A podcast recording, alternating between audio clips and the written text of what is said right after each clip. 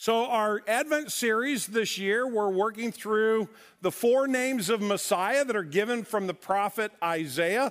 Uh, and you see them over here on your right, on my left. We've been working through those. Two weeks ago, we looked at Wonderful Counselor. Last week, Mighty God, and this week, Everlasting Father. And then on Christmas Eve, we'll be looking at Prince of Peace. So if you have a Bible, you can turn to Isaiah chapter 9. Uh, if you don't, don't worry, the passage will be on the screen in, in just a minute. But I Got a question for you this morning. Do you know why watermelons have to get married? I haven't even given you the punchline yet, right?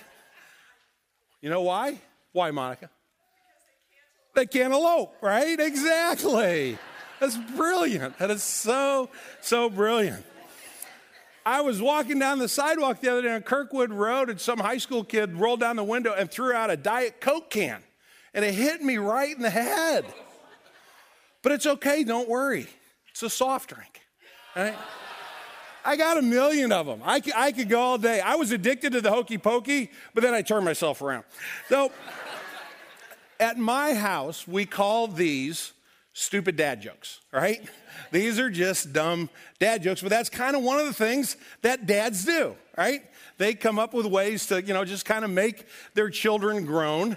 And when I do these, you know, my kids kind of look at me and they kind of shake their heads like there's absolutely no hope for me. And they something, say something like, oh, dad. You know, like it's just a, it's almost time, Dad, for you to kind of go to the home and we'll come visit you. But, uh, but there's something about being a dad that just, if you've been a father, you are a father, you know, there's something about being a dad that is both profound and glorious and absolutely terrifying.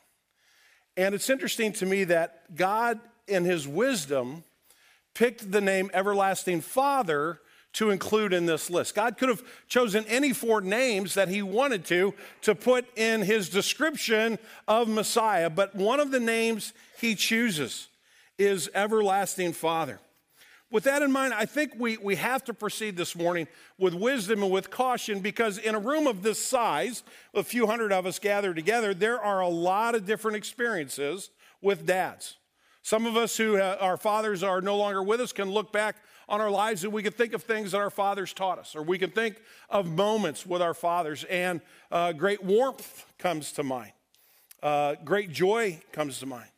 But others who hear that name, whether their fathers are, are living or dead, maybe they go a bit cold. Uh, maybe they shake their head a bit in disappointment. Maybe the relationship between father and son and father and daughter uh, was a rocky one, was a rough one. Maybe it was non existent.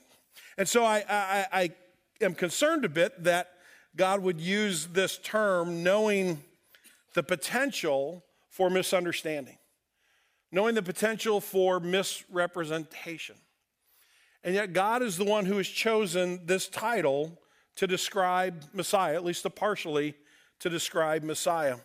Therefore, this morning, I think our journey is to help us understand what he means by using this name and why he chose it, given that uh, human fathers are, even the best, are imperfect.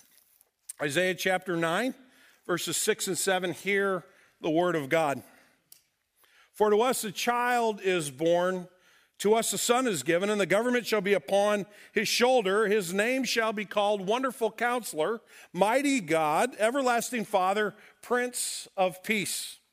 Of the increase of his government and peace, there will be no end on the throne of David and over his kingdom to establish it and uphold it with justice and with righteousness from this time forth and forevermore. The zeal of the Lord of hosts will do this. This is the reading of God's holy and perfect word. To him alone be glory. Let's pray together. Father, we bow our heads before we uh, begin to study your word, uh, asking that you would teach us. Lord, every person in this room has one thing in common. We need to know the word of God. Whether we even know you exist or whether we've been walking with you for many years, all of us have a need in our lives to understand why we're here. What is the purpose? What are the deeper meanings of life? Father, we live in a broken world. We live in a world where fathers can, can fill us with love and laughter and thankfulness and where fathers can do great harm, where fathers can disappoint. Father, we live in a world that is racked with pain. And it is absolutely crucial that you speak to your people. What I have to say, Lord, isn't very important. It's just one more person's opinion. But what you say lasts forever. So, Father, we come now. We've worshiped you with our voices, with our songs, with our emotions. We come to worship you with our minds, and we pray that you would teach us. Forgive me my sin. Please don't let me be a hindrance to what you want us to learn and understand and apply to our lives this morning. We pray in Jesus' name. Amen. So, uh, typically, at the beginning of a sermon, I give what's called a sermon in a sentence for those of you that are new to Green Tree, and this is simply a, a, summation of where we're headed. And so, this morning is no different. What we want to try to work through today is this God's children through Jesus Christ. So, if you have faith in Jesus for your salvation, you are a child of God. We must understand God in the context of Father as He defines and demonstrates, even though our human fathers are less than perfect. So we, we have a, a prism through which we're looking this morning, and that prism partially is the experience we've had with our human fathers or experiences we've had as human fathers. Now, before I dive into this text, let me say one more word of caution and, and say something about what I'm not saying this morning. Uh, this is not uh, to uh, ignore the fact that moms oftentimes play as significant or more significant of a role in their children's lives. I understand that mothers certainly can and sometimes must fill the role.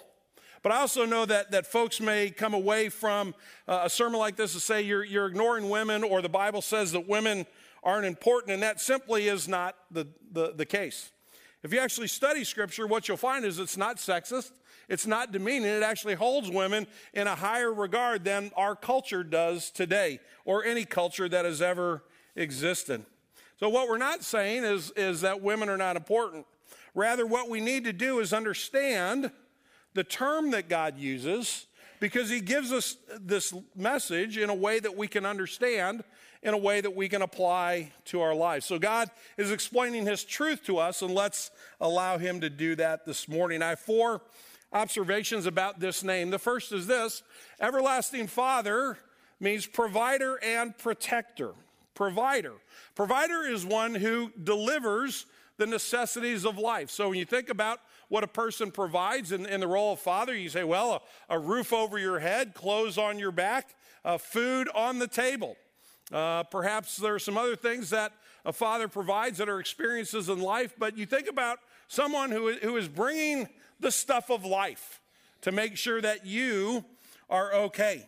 So, how does God define himself and, and, and not only define himself, but also uh, live it out as a provider? Well, the first is this in John chapter 1, John the Baptist is preaching around Jerusalem in the Jordan River. He's having great success. People are flocking to him for, uh, for wisdom and for understanding. And as he's coming out of the river one day where he's been baptizing, he sees Jesus walking towards him. Now, John and Jesus were first cousins, they'd known each other since they were little boys.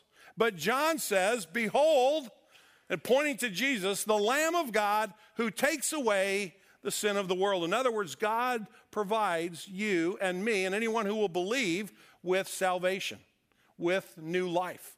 God f- provides for us through Jesus the forgiveness of our sins. And so, at the, at the very uh, core of the Christian experience is a father who takes care of our deepest need.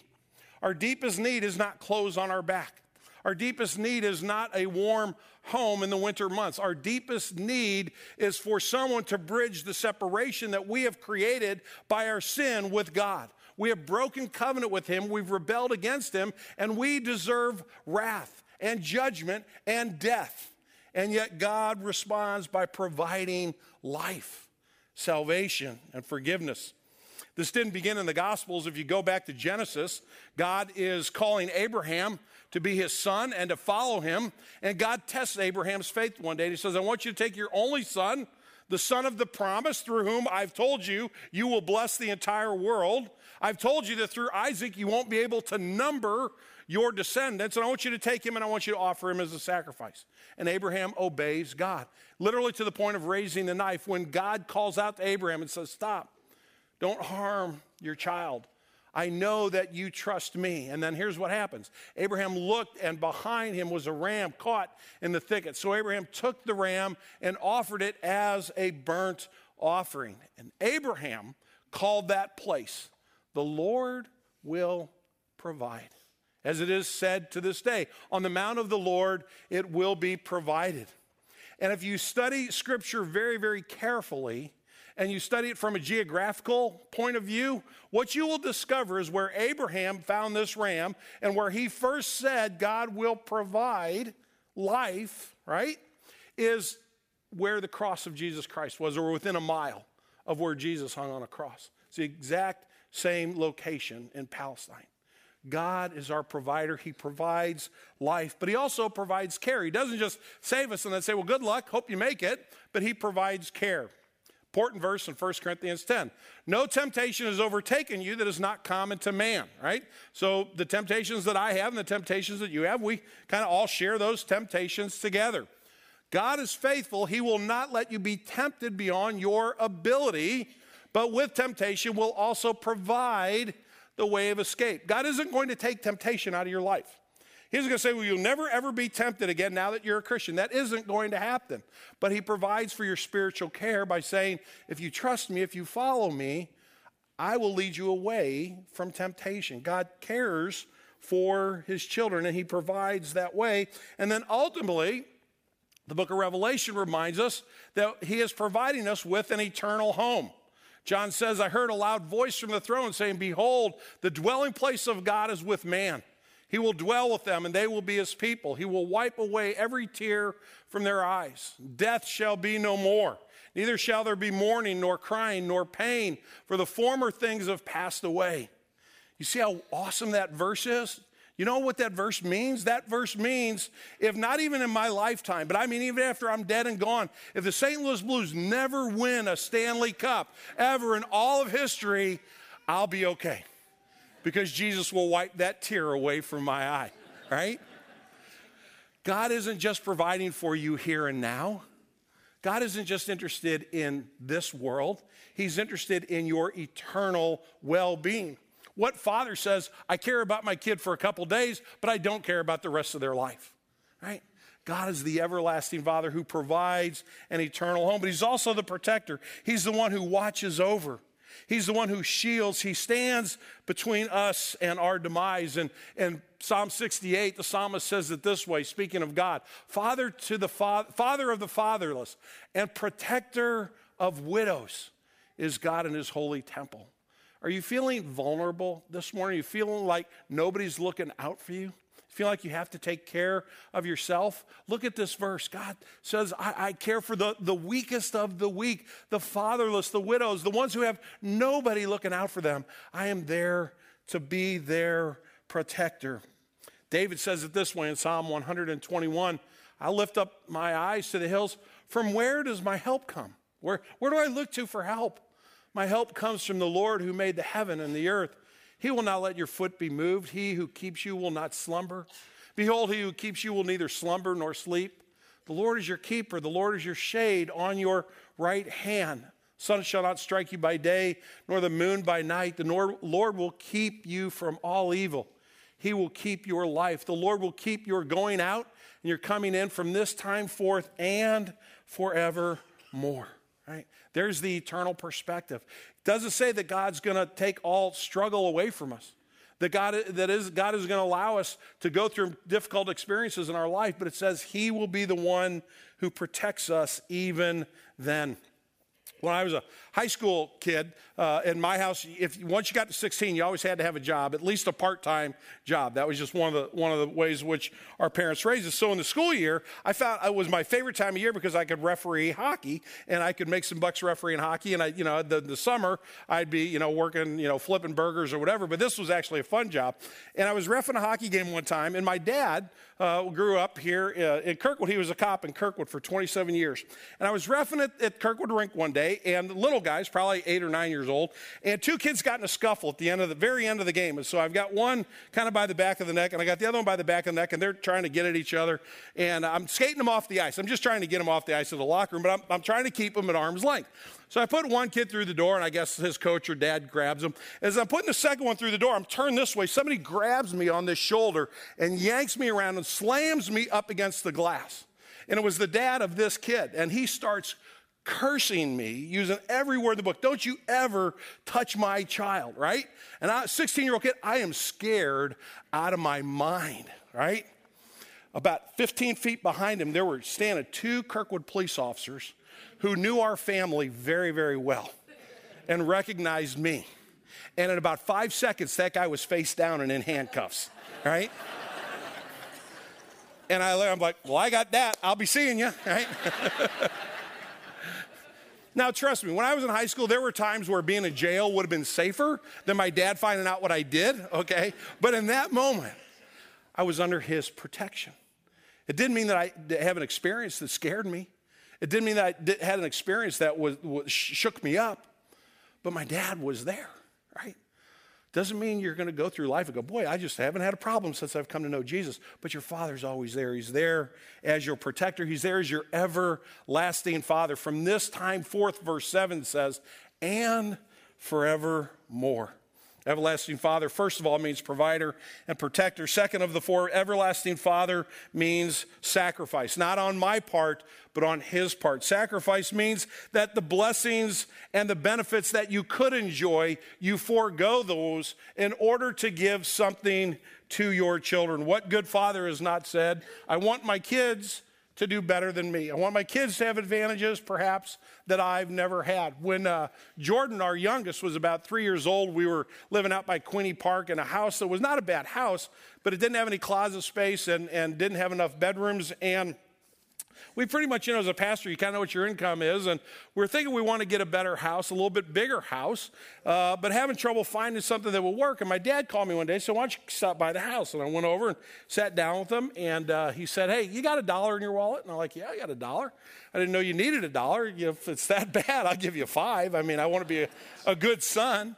He said, No, a dollar will do. And I gave him a dollar. He goes, You can have that property next door that was your grandmother's.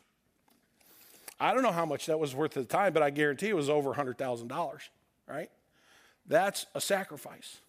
I think of what my parents could have done with that money, but they chose not to. My dad chose not to. He chose to sacrifice. He chose to forego blessings and benefits in order to help his children. Listen to what God says about the Messiah and his sacrifice in Philippians chapter 2. Jesus Christ who, though he was in the form of God, in other words, uh, although he was God, he did not consider his godship something he had to hold on to tightly. But he made himself nothing, taking on the form of a servant, being born in the likeness of men, and being found in human form, he humbled himself and became obedient to death, to the point of death, even death on a cross. Jesus is the sacrifice. He is the one who doesn't just give you a piece of real estate. He doesn't just give you a good education. He doesn't just give you uh, maybe even a, a, an, an inheritance. He gives you life itself, and He sacrificed Himself in order for you to have that forgiveness. The author of Hebrews puts it this way, speaking of Jesus. But it is, as it is, he, that being Jesus, has appeared once for all at the end of the ages to put away sin by the sacrifice of himself. And just as, as it is appointed for man to die once, and after that comes judgment, so Christ, having offered once to bear the sins of many, will appear a second time, not to deal with sin, but to save those who are eagerly waiting for him. I really hope that defines my life and, and your life and collectively Green Tree's life. People that are eagerly waiting for Jesus. People that understand the sacrifice that was made on their behalf, or, or, or whether or not we can truly uh, understand all of it in this lifetime, at least we're grasping the outer edges of the fact that Jesus gave up everything in order that those of us who had nothing could have life and salvation. Jesus stood between me and the righteous wrath of God that I deserved. He gave himself in my place. So the everlasting Father is one who offers sacrifice. Thirdly, everlasting Father is a father who loves his children enough to discipline. You know, there are two sides to every coin, right? So, on the one side, and we've kind of joked about it a little bit up front and kind of dumb dad jokes, and there's also the fact that dads aren't perfect that we make mistakes, that we fall short, that we do something we go, mm, I wish I could take that back and do it differently. But, but let me tell you, if you're under 20 years of age in this room, that goes for you guys too you're not the most perfect angels walking around on the planet, right? Children can be uh, disruptive. Children can be unruly. Children can try to go their own way and can make life a little bit miserable for their parents. I've, I've told this before, but there's a mom and a, and a daughter who were arguing. At one point, the daughter looked at her mom and said, I did not ask to be born. And mom said, If you had, the answer would have been no. So, those of you that are here today, they're children, we love you. We would die for you, okay? But it doesn't mean that you don't get a little rascally every once in a while. The same is true of us as disciples of Jesus. We can lose our way. And dads are not perfect, but neither are kids. Children need direction, children need correction. A child without discipline, we say that child is what? What's the word? That kid's been spoiled. Thank you, right? Now, it doesn't mean that the child doesn't bear some responsibility. We, we, we can think and we make our choices. But what we're saying is that child's been neglected. Somebody overlooked something and the outcome is not good, right? You left the milk out and you forgot to put it away. And two days later, you found out why because you smelled it, right? There's something wrong with this child because a parent has neglected to offer love in the form of correction, in the form of direction. Thank goodness that God is not a neglectful father. Thank goodness that God does not leave our discipline to us. But our everlasting Father knows we need spiritual direction. He knows that we're going to mess up from time to time. He knows that we're going to make the wrong choices. And He loves us enough and cares for us enough to discipline us in those moments. As the author of Hebrews says, Have you forgotten the exhortation to you as sons or as children of God? So, ladies, put your, your names in there too. My son, do not regard lightly the discipline of the Lord, nor be weary when reproved by him. For the Lord disciplines the one he loves and chastises every son whom he receives. It is for discipline that you have to endure God treating you as sons. For what son is there whom his father does not discipline? If you are left without discipline, in which all have participated, then you are illegitimate children and not sons. Do you see what the author of Hebrews is saying? We need God to keep us going in the right direction.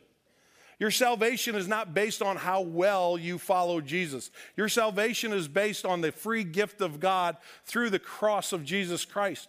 But when the Holy Spirit enters your life and when the Word of God takes control of your life, transformation begins to take place. And you begin to move in a different direction. Your life begins to look more like Jesus than it did before. But there will be times when you misstep, there will be times when you make a mistake. And, and none of us want to see a, watching an experience where a father is watching a child make a mistake and says, ah, what do I care? Right? Who of us wants to see a father watching their child walk out onto Manchester Road at the age of three and say, ah, he'll get across the street okay? Right? You want to take that dad and you want to choke him. Why? Because he's not loving his children well. Do I understand when God disciplines me when he says, Tom, not that way, but that way? Do I understand that that's love and that's care and that's grace? And let me also just remind us before we move on to our fourth and final point that discipline and punishment are not the same thing. We use those words interchangeably in English, but in the Bible, they don't mean the same thing. In the Bible, the word discipline is never used for the word punish and vice versa. They're always separate because punishment has to do with paying the price for something you've done wrong. So I, so I go out and I, I rob a bank and I, and I get caught and I get, a, I, I get a jury and I get a trial, but I'm found guilty and I'm sentenced to five years, 10 years, 20 years, whatever the time is, I am being punished. Now, we might say we hope the person, you know, uses that punishment for their better and they come out a better person, but the goal is not to make them a better person. The goal is for them to pay the price for the crime. That's not discipline, right? Discipline is I want the best for you. I want you to be able to make good choices and good decisions, and I want to move you in that direction. Our everlasting Father disciplines. And then, fourthly and finally, our everlasting Father is an example. He is an example. What does a good father, and it's already on the screen so you can see what does a good father never say? Do as I say, not as I do. It's the worst thing you say to a child. Please, if you're, if you're in the child rearing years, don't ever say this to your children, right? Just say this what I just did was wrong. Don't you do that. That's a much better message, right? But, but, but a father says, Do as I say, not as I do, is, is not holding themselves out as an example. And children are mindful. Children have wisdom. Children have discernibility, and they need to see a life lived, not just hear a message preached. They need to see their parents, the people that are of influence in their lives, setting an example before them. I think back to my own father, and my dad made lots of mistakes with us growing up. My dad was not a perfect dad, but there are a couple lessons that I remember even to this, this day. Uh, if, if I have a meeting with you, it would be one meeting out of about 500 where I'm late to that meeting because my dad said if you're not 15 minutes early, you're late. And I not only heard him say that, but my dad was always on time to any engagement he had, whether it was work or otherwise. But he was always a half an hour early to work. My, the, the police work in shifts. And so it's eight to four, the midnight shift, it's the afternoon shift. And, and I remember, you know, dad worked here and mom might drop him off one day because she needed the car. It's 7.30. I'm like, dad, you don't have to be there till eight o'clock. Uh-uh, I got to be here on time. I got to get ready to go. And that just carried over with me into my adult life. I don't think I can ever recall a day that my dad was sick and didn't go to work. Now, there may have been, but I certainly can't bring one to mind. You know, my dad never played hooky from work. He always showed up. And he, and, he, and he not only told me that, you know, give your employer a fair day's work for a fair day's wage. You be there, you do what you're supposed to do, right? He not only told me that, but he lived that, right?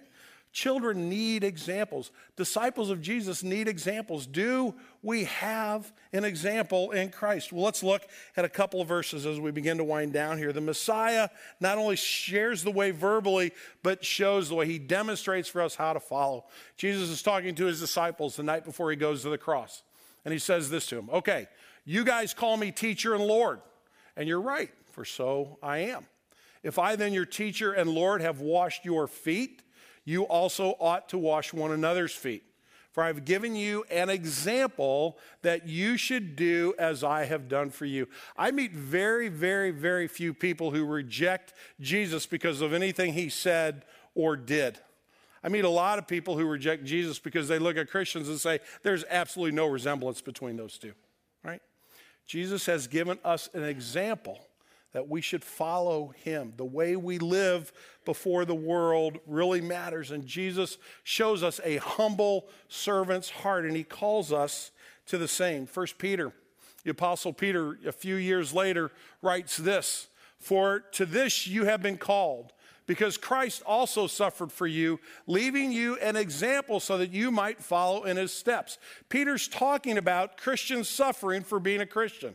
People, Peter's talking about people making fun of you or picking on you or harming you or, or, or thinking poorly of you because you claim the name of Jesus. And he says, Don't run away, don't back down, don't be afraid. Understand that suffering is part of discipleship.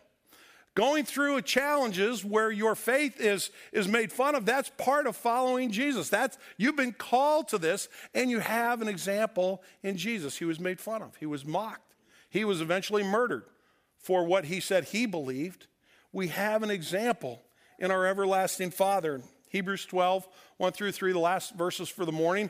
Let us run with endurance the race that is set before us. So, okay, fellow disciples, we've got a long way to go. We got to run this race, and endurance is the word. Looking to Jesus, the founder and perfecter of our faith, who for the joy that was set before him endured the cross. I don't believe I'll ever endure a cross. I believe Jesus has endured more than he'll ever call me to endure, but he shows me as an example.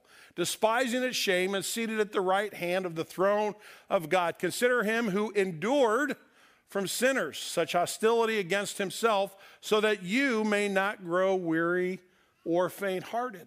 Ultimately, the reason Jesus went to the cross was because you needed a Savior.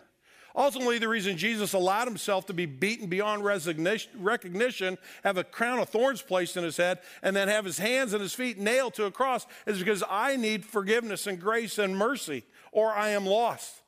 But it serves a second purpose that is, that is of great importance, and that is that we would know that suffering is part of our life as a follower of Jesus, and we would willingly accept it. And we would know that we'll never suffer as greatly as he has. But if we're called to suffer, we can endure. Why? Because Jesus set the example. I know there are dozens of different dad experiences in this room, maybe even hundreds. I know that perhaps your view of God as everlasting father may be skewed to a negative side because of ill treatment or a lack of relationship. And this may be the hardest of the four sermons for you to hear. But whatever your experience is with your earthly father, understand that one of the ways that God describes himself is the everlasting Father, the perfect one who provides and protects, who sacrifices and disciplines and gives an example for his children to follow so that we can truly trust in him. Uh, as we're doing all month in December, when I wrap up my part of the sermon, which is like 90% of it, uh, we have uh, one of our elders who comes and just takes two or three minutes and shares about their experience on that particular name. Uh, and this morning in this particular service, Steve Hughes is going to light the Advent candle, and then he's going to take a minute and share a little bit about what Everlasting Father uh, means to him. And I've bought you just enough time to get over here. Thanks, Thanks. brother. as we think about Everlasting Father, I, uh, I'm reminded of an experience I had when I was in fifth grade. Back in the day, um, I loved to build model airplanes. In fact, I loved to build them, build them all the time. I was pretty good at it. I don't like to brag, but I, I was pretty good. And um, so I remember one particular time I got this F 20 Navy fighter jet, and I was pretty excited. And so I brought it home, and I, I went in our basement, put on a little workbench. I, I opened up the little cardboard box, and sitting right on top, very clearly, are the instructions, the directions. Now, of course, being male and pre- possessing the gene that prevents me from reading directions, I, I quickly kind of placed them aside and thought maybe if we ever got a bird, we could line the bird cage with it, which would be kind of nice. But um, so I start building feverishly. I built enough models, I knew what I was doing. So I'm, I'm, I'm gluing stuff together, putting things here, the landing assembly, all this kind of stuff. And all have to know about this particular model, in fact, all models really, but for planes, but there's two main parts. There's the wings that obviously give it the lift, pretty simple. Then there's the, the long skinny part is the fuselage. And it's a fuselage, French word. Very nice to say, I must say. Um, I was a French lit major. I got have my little moments of joy. So um, that's true, by the way. Um, and so every plane I built up to this point you build the wings, you glue them, you let them dry. You build the fuselage, you let that dry. And at the end, you put the, you put the fuselage on top of the, the wings, and, and it looks great. Well, as I did this, I was excited to kind of put it all together. I realized I'd made a horrible mistake because this is the kind of model, had I read the instructions, you had to build the wings first, and then, like a sandwich, you had to put the fuselage on top of the wings. Otherwise, it just, now I had these two pieces that just couldn't do it. And remember, you, this is the kind when you use glue, this Testor's model glue. It's like spot welding. I mean, this, these things didn't come apart. And so I'm sitting there, and I, at that moment, I just got, I was livid. I was so mad. I was frustrated. I couldn't believe. Here's all these w- parts of a plane laying on this, the table that, that can't do anything. And just, what a waste. And my anger quickly turned to tears as the waterworks suddenly, you know, out came the, the tears. I'm freaking out. I go running upstairs. I'm just so, I'm so mad. And I, I, I'm hoping somebody can do something. I go right past mom, who, by the way, moms are so good at empathy. I mean, she could be, oh, honey, I'm so sorry. And here's a cup of cocoa. And she wanted me to rub my head and just make me feel better. And that's what moms do so well. But I wanted my problem solved, right? So I go tearing off to dad. And I go to dad and say, Dad, I can't believe I messed up the stupid plan. I hate everything. I spent my allowance. It's awful. He's like, okay, settle down there, fella. You know, switch to de- decaf, maybe. Um, but then we go down. He says, "Let's take a look." So we go down to the to the workshop, and uh, and he's looking at it, and he he looks at all the stuff on on the bench there, and then he says, "Gosh, Steve, um, where are the instructions?" I said, "Oh, I, I, think they're over here." And he gave me this look, which it's hard to recreate, but it's this look almost like, "Oh, bless your heart."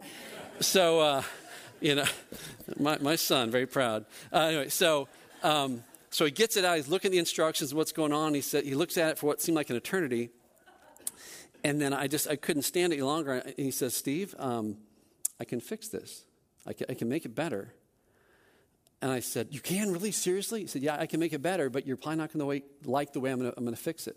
I said, "I don't care. I'll do anything. Uh, whatever. Just do it." He says, "I'm just to break it. I'm to break your model." And it's like, "No, like I can't." He said, "Do you trust me?" I said, "Okay." And so I could almost, I could barely not even look. It was, it was so horrible. He had, to, he had to put it in our vise and, and crank it really tight, the fuselage, and he, he got out the pliers and he got like a putty knife and he's all of a sudden he had a snap and pieces are flying around. And I couldn't believe it. And then he carefully, you know, you know, got it together. And even I think he might even put his arm around me. I'm like, I couldn't believe this. And and and together we glued it back together. We, we took the plane and we restored it to the glory that it was supposed to be in the first place. And what's amazing is my dad wasn't perfect, you know, by all means, but in that moment, he, he, never, he never put me down. He never, he never shamed me. He never said, oh, you know, way to read their instructions, Einstein. You know, he never kind of, you know, like dads like to do, he kind of lovingly rib, whatever, you know, flick him on the ear. It's like we think we're being funny, but we're not, right? And, um, but, but he so cared for me in that moment and, and brought it back. And it, it made me think of our, you know, as we think about Advent, and we're so focused on as we should be, the manger and, and, and, the angels announcing this wonderful birth and the shepherds and, and, the wise men, all these great things. And we think about that stuff, but, but, but orchestrating everything is this everlasting Father. Is, and not just orchestrating it, but right in the center of it is our everlasting Father, knowing full well what's going to happen to Jesus, what Tom just described, of him being beaten and shamed and ridiculed and all these things. And yet, as we get so busy during the holiday season, it's easy to forget that God is standing there, that, that through Christ, when we, when we ask for forgiveness for those sins, for the times that we've, we've ignored the instructions, and, and our life is a shambles of, of broken parts in, on, a, on a bench, uh, you know, as we have messed up things at work and with family, and we're estranged from loved ones, all these things that have happened, that throughout all that, through Christ, if we're willing to, to humble ourselves, God will never condemn us. He will never shame you. He will never belittle you. He'll never not value you for who you are because he sees you through his son. And I think about that as we go about our busyness, as we think about we have not just an amazing Savior and the Holy Spirit, but we have this everlasting Father there for us. Let's pray. Dear Heavenly, amazing, everlasting Father, Lord, thank you. Um, for today, for a chance to worship, to come and be with your people, Lord. Thank you so much that you are a God that when we reach out to you, when we pray, we never hear the words, Your call is very important to us. Lord, thank you so much that you are, you are always there. You are there as our provider, you're there as our protector, you're there uh, through your sacrifice and through your discipline. And Father, even when we have to bristle at the discipline, or when you fix things the way we don't expect, or when sometimes you have to break the, the pride that we, we bring to you, Lord, help us to, to be humble. Help us as we run to and fro and, and we go to the mall and we travel and we welcome people and we open presents and we watch movies and put on sweaters and do all these things, Lord, that we never lose sight that everything around us you're at the center of it all. You are that everlasting Father, regardless of our earthly example, Lord. Help us to seek you out, to know that we are valued, we are cherished, we are loved, Father, and that only you can meet our deepest desires. And we ask this in the powerful and wonderful name of your Son, Jesus Christ. Amen. Good morning. The names Father, Dad, Daddy, and Pop are among the names many people call or call their paternal parent. When these names are used, many different feelings may be evoked by the one speaking or thinking of this parent. Some of these feelings may be of good times, laughter, family gatherings, vacations, and telephone calls, to name a few. Your father may have shown you love, provided for your well being, and taught you how to live life. Some of us may have no memories of our Father, or memories one would just as soon forget. I was blessed to have a father who loved me, his family, and the Lord. He was 42 when I was born. He coached several of my teams as I was growing up, played catch with me in the side yard, and we shot hoops in the backyard. He traveled quite a bit. When he did travel, we would spend those nights he was gone at my grandparents' home in Webster Park. I remember a call from him one evening while we were staying at my grandparents'. My birthday was approaching. He asked me if I would rather have a donkey or a bicycle for my birthday. I, of course, chose the donkey. We had a teenage prankster in our neighborhood named Phil Slattery, and occasionally he would release the donkey from the corral. The most memorable release resulted in a phone call to our house on New Year's Day. It was from the Webster Groves police. They had old Eeyore in the holding cell in the basement of the Webster Groves Police Department.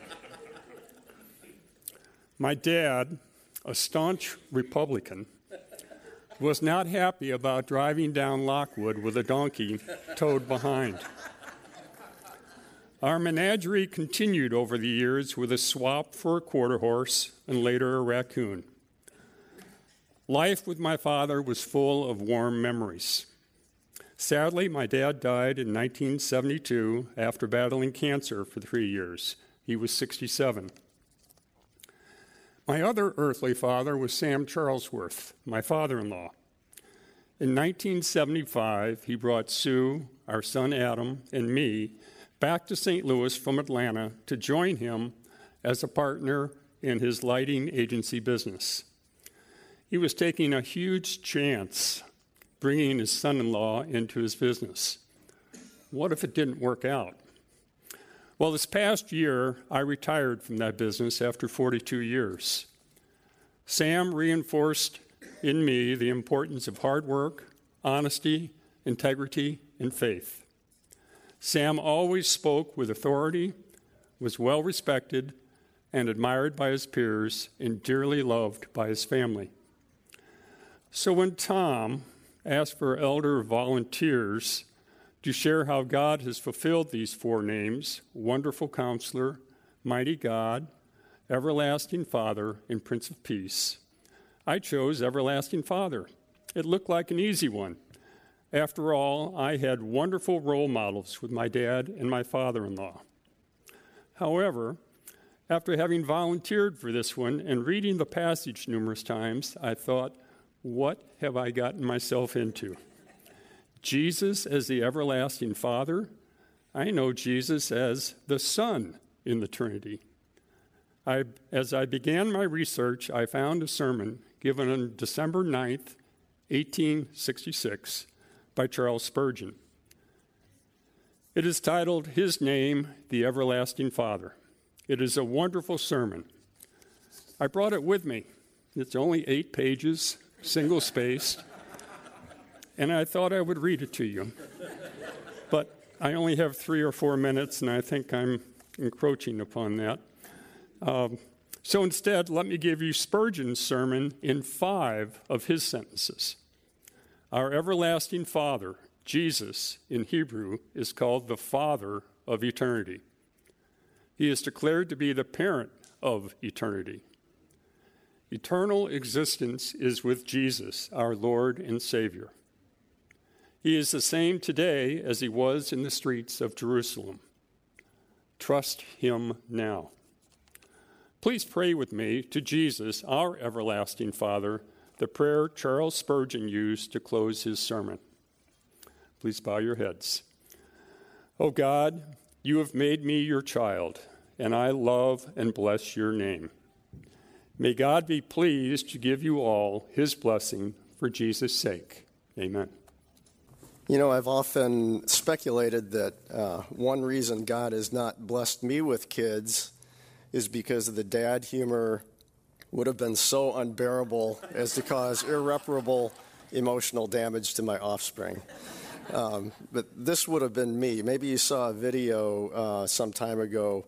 It starts with a dad's car parked outside of an auto parts store, and the car is idling. And the dad's two teenage daughters come bounding out of the store and jump in the car. And the first thing they say is, Dad, we feel like such idiots. There's no such thing as blinker fluid. and the other daughter says, Yeah, or buckets of steam either.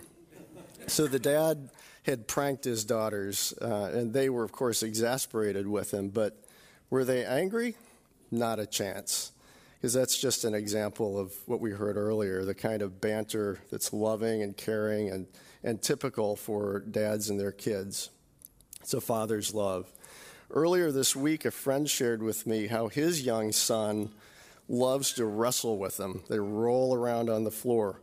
And the dad speculated how freeing and loving an experience that must be for his boy to know that his big and bad dad, who could really whoop him if he wanted to, chooses not to.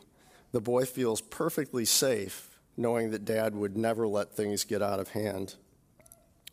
When I was a kid, my own dad, about 9 o'clock every evening, would deliver to me a specially made peanut butter and jelly sandwich on a little tray. Nobody could make that sandwich quite like he did. Um, it was just our way of connecting and uh, special memory, uh, even today.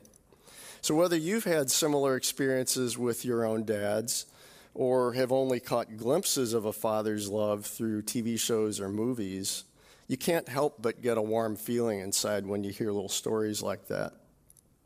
But as we've heard all morning, this is about so much more than earthly dads. After all, as we've heard, earthly dads are imperfect, and even under the best circumstances, such nurturing moments like we've been describing can be fleeting or non existent. Maybe you're one who has endured a difficult childhood, who bristles at the thought of your dad. Maybe you even wonder where he is or who he is. Maybe you've never met him. So some have, um, some may have experienced the love of your dad as conditional or achievement based or based on unattainable expectations. Um, in any case, our longing for an earthly father's love can only partially and temporarily be satisfied by earthly dads. Isaiah, on the other hand, proclaims that Jesus will be the everlasting Father to his children, to love perfectly, to provide for, protect, forgive, comfort, and delight in us. I know that some here today have adopted kids, and some have even been adopted. Can you imagine what it must feel like to be rescued and welcomed into a home where for the first time you get to experience the loving care of a father and or mother? What a great picture of the way our Father in heaven has rescued all who believe in Jesus, having adopted us as his own sons and daughters. And the best part, that in the care of everlasting Father, everlasting means just that his love will never falter, it will never fail, it will never compromise, it will never condemn, and it will never fade. What would it be like for you to more fully embrace the perfect love of the everlasting Father? Let's pray together. Gracious Father in heaven, we thank you for loving us as your own, even though we have sinned and gone our own way. This Advent season, we celebrate that Jesus is the fulfillment of Isaiah's great prophecy.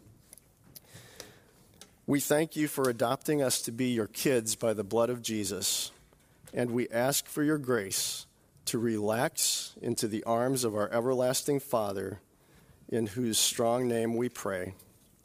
Amen.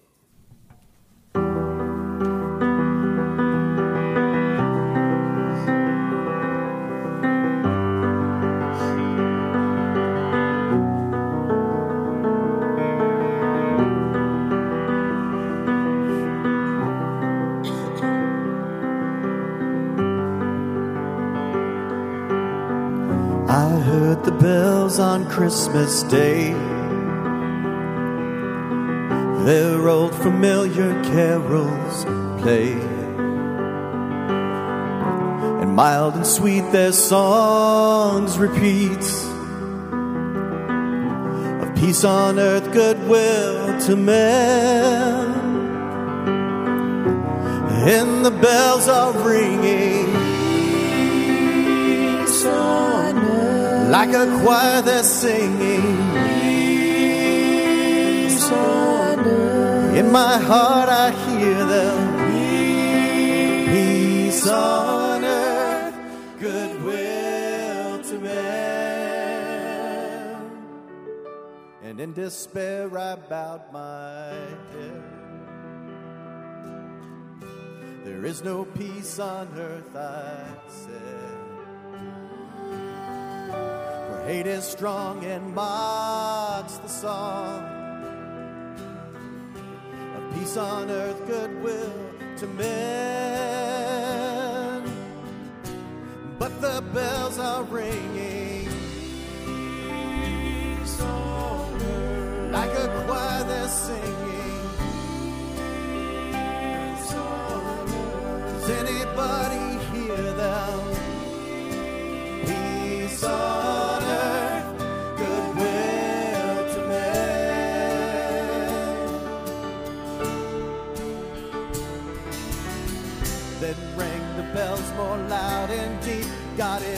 Dead, nor does he sleep.